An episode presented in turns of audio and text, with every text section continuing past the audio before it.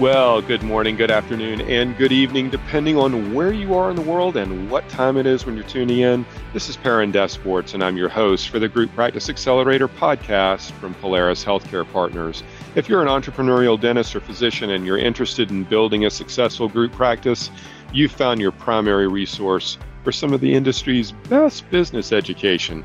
My partner, DeWalker Sinha, and I have decades of experience helping people just like you launch, scale, and ultimately exit successful group practices. In short, we create clarity, confidence, and results. Well, welcome everybody to season three, episode 25 Managing Your Call Center and Creating Successful Outcomes. We had Scott Bonetti on last week. He is one of our key presenters at the Building Your Enterprise Platform conference in May that'll be upcoming, and he has a wealth of experience building call centers all around the world uh, to the tune of as many as 30 to 40,000 people. I think he's got a lot to share. And judging from some of the reaction of the audience, y'all are eating this up. We decided to bring Scott back behind the microphone again today with me to talk about what it's like to actually manage or administer one of these call centers? What's involved in it? How do you think through that? What are what are the metrics of success and how can you ensure that you're going to create successful outcomes along the way? Scott's going to share his wit and wisdom once again with us. So brew another cup of that wonderful meal of coffee. Get your pad and pen ready. The Group Practice Accelerator podcast is on the air.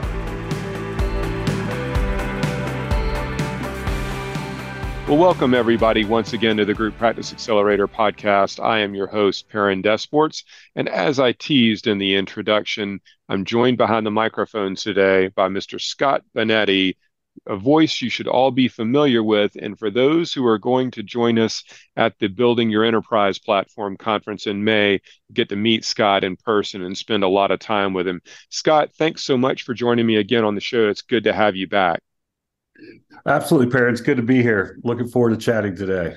Yeah, this is uh this is going to be another good episode um, that we get to uh, explore together, and this is subject matter I'll say that is somewhat new to me. I mean, having worked in some enterprise level businesses myself, I'm familiar with the concepts behind call center and and uh, to a degree some of the functionality and the execution of it, but not like you have. And I would say that um, for our, those in our audience, um, their you know experience at this type of um, uh, endeavor is usually only from a consumer. But for those who are going to be building group practices, this is something that can create dramatic efficiencies and unbelievable financial outcomes for them if done correctly. So let's talk uh, today about you know how you manage one of these animals, and if you do. Um, what are successful outcomes? Do you want to take it from the top, maybe on just a broad brush overview on on those two um, big pieces, then we'll dive into some individual stuff. Yes, yes, absolutely, Perrin. Um, the you know call center, especially if you're not familiar with it, could just sound you know cumbersome, you know difficult to manage. Uh, you know maybe tried to you know do one on your own at some point and, and and found it difficult but you know it really starts with technology. And and you know I talked about in the last episode how technology has changed so much in the last 10 even 5 years uh, with call centers. It makes it so simple to manage because before 10 15 years ago you really had to have a, a, large call center, you know, a few hundred people uh, to really afford to get the technology, you know, to manage it properly. Not anymore. You know, the technology is is is is you know extremely cheap. It's it's um, you know out there. It's it's a it's available, and you know in May we'll talk talk a lot more you know about that uh, uh technology, but it it enables you to really see i mean every single thing that the call center agent does is is is measured and and and documented right? So it, it helps you look at the look at the kpis how how efficient are they handling calls? What's our um, you know abandon rate? How, how are we abandoning calls? How um, you know what percent of the time is the the agent spend you know spending talking? You know how effective are their conversations when they're converting you know new new patients. When an emergency call comes in how are they handling you know how are they handling those types of of, of calls? You know are they you know treating with the urgency we need getting them to the right place? You know how how is is is you know how are those being handled? Yeah this is uh this is great because I feel like it's a, a very scalable solution that's technology driven. Now the the interesting juxtaposition of this is that uh, many of our target clients uh, let's just call them mid-career dentists, whatever mid-career means. Uh, all of them are uh, they they love data and analytics. Um, they're they're data hounds. They love KPIs and performance metrics, and a lot of them are have a have a high high degree of interest, at least in technology. Some of that's clinical technology, um, but a, a lot of it is you know, um, IT and IS considerations. And this is a, a, a scalable solution that's modular uh, and one that can grow with the organization as big as they want it to be. And I think that's a, a really um, neat facet of of some of the application that these call centers and the phone systems and and infrastructure really affords us at a reasonable price point. You know, to your point, you don't need to be a uh, a multi-billion dollar conglomerate to to cost justify any of this. You can be a truly small business and really grow into it. So, you know, as we're thinking about managing the call center itself, uh, and then ultimately creating some of the successful outcomes, you know, what what's some of the thought process around you know the economies of scale for lack of a better term you got cost structures you got um, the people in it and everything. But how do we think through um, uh, creating economies of scale for growth on this? Yeah, great question. When you know you're looking, say we have a a practice of uh, you know six six eight locations. You know we've got one or two people at each location. You know ha- handling calls. Uh, you know the first thing first thing I'm going to do is is dive into your uh, your call flow. So how many how many calls do we have coming in? What's the length of, of of those calls? What are we trying to achieve as far as you know service levels? Service levels means you know when someone calls, how many times does it ring before we we answer it up? Is that you know one ring? Is that three rings? Five rings? You know what what do we uh, you know how do we want to uh, you know set it up and then you know we i create a we could create a staffing plan you know based upon you know that data so you know that's going to result in you know key savings of of, of staff i mean you're you're talking, you know, easily, you know, 30, 30 plus percent savings in, in staff just by, you know, bringing everyone, you know, together. Uh, and, you know, it doesn't have to be one location as we talked in the last episode, but, you know, under one sort of, uh, you know, call center umbrella um, you know, to save uh, to, to save the headcount to answer those calls. And not only that, but you know, you're you're going to be able to answer them quicker, faster. Um, they're going to be better because you're not going to have a patient standing in front of you while you're trying to convince a new patient to sign up with us instead of go somewhere else. Um, you're not going to interrupt, you know, that that experience. So um, it, it's just a, a, better experience, and you know we're we're going to see some you know uh, cost savings by reducing heads as well. Yeah, I, you know this is when people ask me, and just for example, we talk about you know uh, average EBITDA margins for um, high performing traditional group practice, general dentistry group practices. And you hear us say, well, on the high or on the low end, it's the high teens uh, to mid 20s in terms of an EBITDA margin. And, you know, for um, high performing uh, specialty groups, it's probably four to five points higher on the margin line. And, you know, we, we struggle so much uh, with uh, people building group practices uh, to get from 18 to 20% EBITDA margin.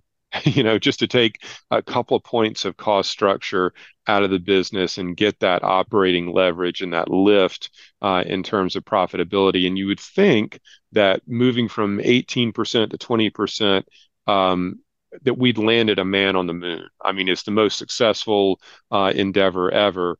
And then you start looking at some of the enterprise level groups that are five to 10 points higher on, on EBITDA margins consolidated. And you start looking at, well, how the heck did they do that? And then you peel back the layers of the onion on some of these, uh, on the wages line uh, that is typically lowered through call center functionality. And everybody in the audience, the number one uh, expense line item on their P&L is wages. And when you have clinical wages, you don't necessarily want to cut those because that cuts productivity, obviously, cuts collections. Um, but when you have administrative wages, and certainly when you have some bloat in that, that is an easier area to start taking cost out of the business, maybe by not replacing people who retire or resign or are fired, uh, or um, if you do decide to replace them, possibly at a lower price point and a cross train functionality. And that really starts to create massive impact on the bottom line faster than arguably anything else you'll do. So this is the the cornerstone of a bigger strategy as it relates to driving more profitability, more EBITDA, ultimately more valuation of the business moving forward. So um, thinking of this not just as a, a quick fix solution, but truly from an economy of scale standpoint is uh, is critically important. Now, you mentioned um, a, a better experience, Scott patient experience, right? I mean, that that your call magically finds the right operator who can deal with your question most readily, most effectively, and keep you, get you on your way, right? I mean, this this cuts both ways. It's it's often a better employee experience and a better patient experience. Do you want to kind of take those two sides of the same coin for us here? Yes. Um, yeah. The the experience, you know, and I'll talk from my own personal experience, right? You you you walk in to you know check in for your your your cleaning, and uh, all of a sudden it's like, uh, "Can you wait, please?" and and they're answering a call. You know, take taking a while to do you know, whatever and it's necessary right? Um, but um, you know as far as a, a, a, patient coming in not hearing you know phones ringing off the hook as you go through not seeing people distracted with that. So that's one one part of it. The you know we'll call it the in office you know patient experience is is improved. But also you know when they call in because when you call in you have someone who's who's dedicated to you know servicing you. They're not going to ask you to hold please you know while they handle something else. Um, also um, you know they're usually you know have better knowledge about what they're doing because they handle all they the only thing they do is handle these calls incoming. So you know particularly you know a new patient you know we can really you know cater to them. Um you know even as i as i said in the last podcast routing calls specifically to individuals we know who can convert and handle these new patient calls uh, in in the absolute best way possible is is going to you know help with with with their experience. Um, and then you know calling to make an appointment. Uh, it's funny. I just called called my doctor. I've been you know traveling all over the world recently, and uh, um, I'm trying to get into my doctor. So so I called, and you know they have a period between twelve and one where you know they they don't uh, take calls. It goes to an emergency answering service. You know, so you can't leave a message, anything. You know, whereas a, a call center, we can you know stagger breaks and things like that to where there's someone always you know answering the call. So you know now I've got to try to find time to call them back before they close.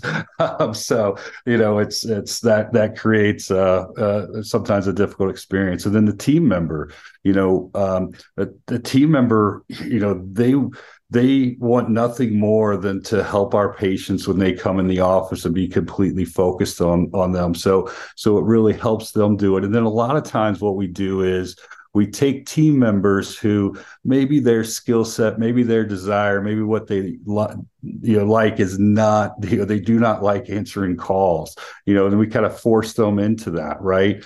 Um, and you know whereas a call center that's what you're hiring. You're hiring to that profile to where you know that's that's what they do. And there are a lot of people that you know prefer to you know answer a call versus talk in person you know even though I'm a call center person. I, am I'm you know much more like the the the in person you know type of uh, you know interactions, and you know we can we can um, you know have that with certain people, and then then have your people uh, that are dedicated, your team members who are dedicated to the phones. It just creates a much better you know environment within the office uh, you know for the patients and, and, the team members in my experience.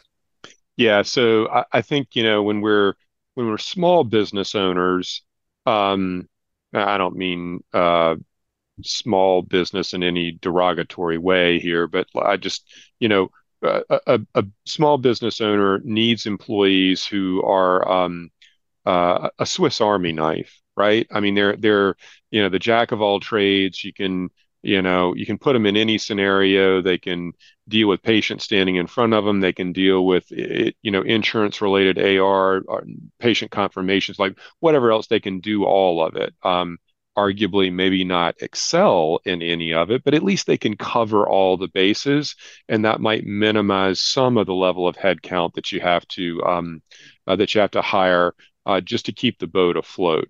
That's not ideal in a larger scale business. And to your point, different people are are we all have our strengths and weaknesses. We all have the type of roles we like to do, uh, and those we don't like to do, uh, and those that we're good at, and obviously those that we're not.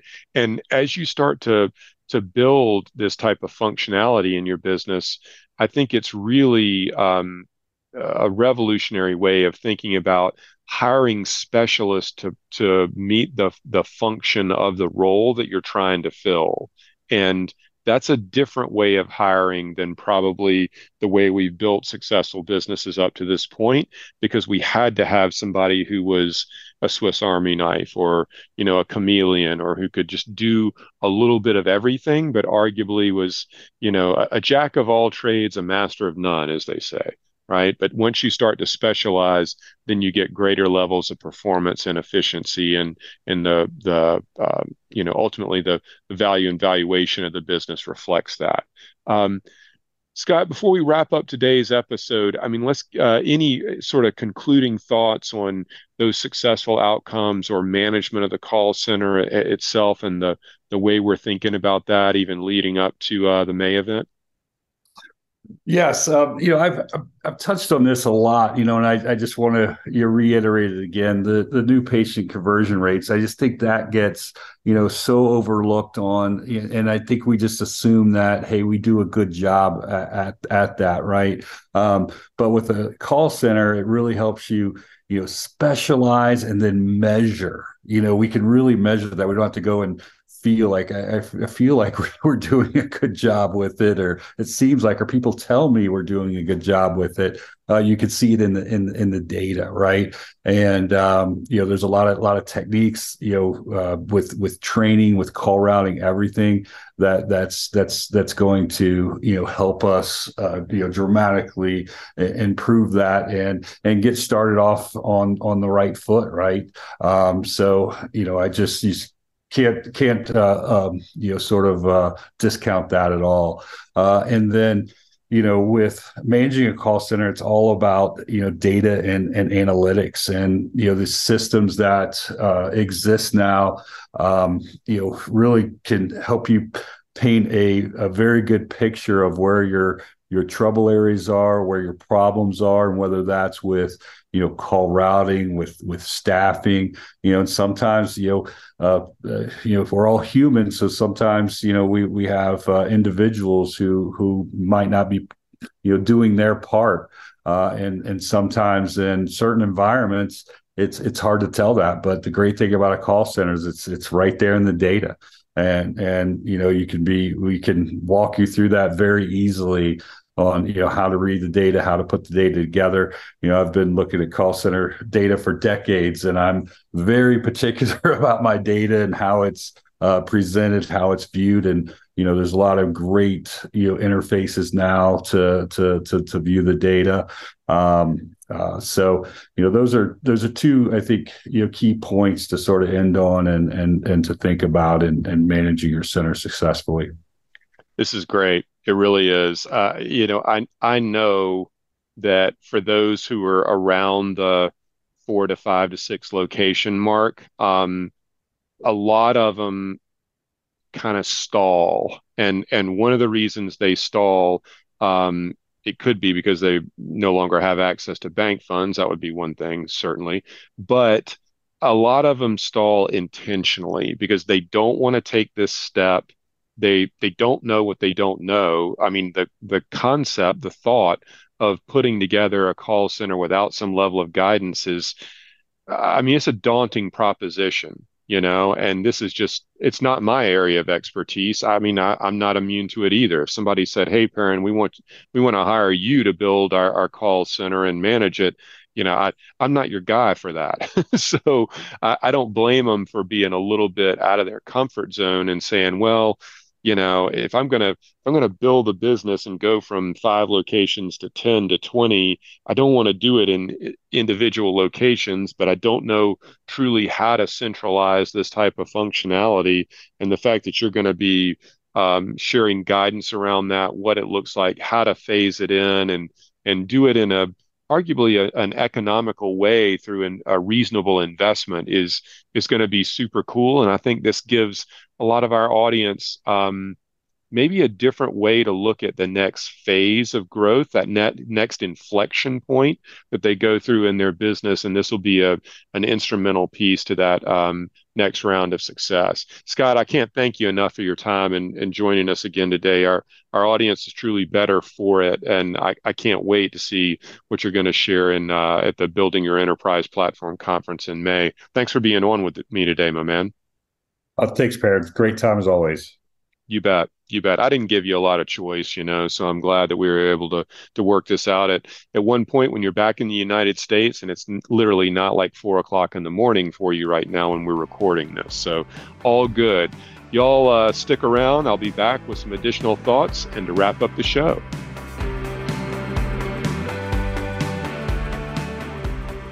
once again, thanks so much for Scott to Scott Bonetti for joining me on the show today. He is a a tour de force and uh, really has done so much at enterprise levels that it's cool for us to be able to work with him uh, in a much more micro market, but one that we can make a, a tremendous impact in our, our core clients. And I appreciate his guidance, insight, and certainly his expertise uh, in doing so. Before we wrap up today's show, I wanted to um, share uh, something as I kind of rolled out of Q1 and into Q3 that I, uh, I hope will be, um, I don't know, educational or enlightening to a degree for, for many of you.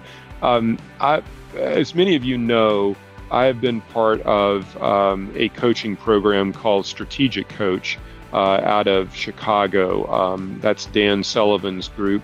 Uh, Dan's been coaching entrepreneurs uh, for 30 or 40 years, something like that, a, a long time. Uh, and many of you are aware of, uh, of Strategic Coach, either through this podcast or just through your own. A lot of you know of the um, Entrepreneurial Operating System, EOS, uh, and Gino Wickman, who pioneered that system and wrote the book Traction and All, was a, uh, a coaching client of Dan Sullivan's and Strategic Coach for the longest time before he developed EOS. Kind of an interesting wrinkle there that you may not be aware of. Um, Dan uh, and a, I guess technically a co-author named Benjamin Hardy, H-A-R-D-Y, uh, have written a handful of books together, uh, and one of them that is going to be releasing in the coming months, maybe around the time of, of uh, when this episode drops, or you could get it on pre-order, is a book called "The The Gap and the Gain."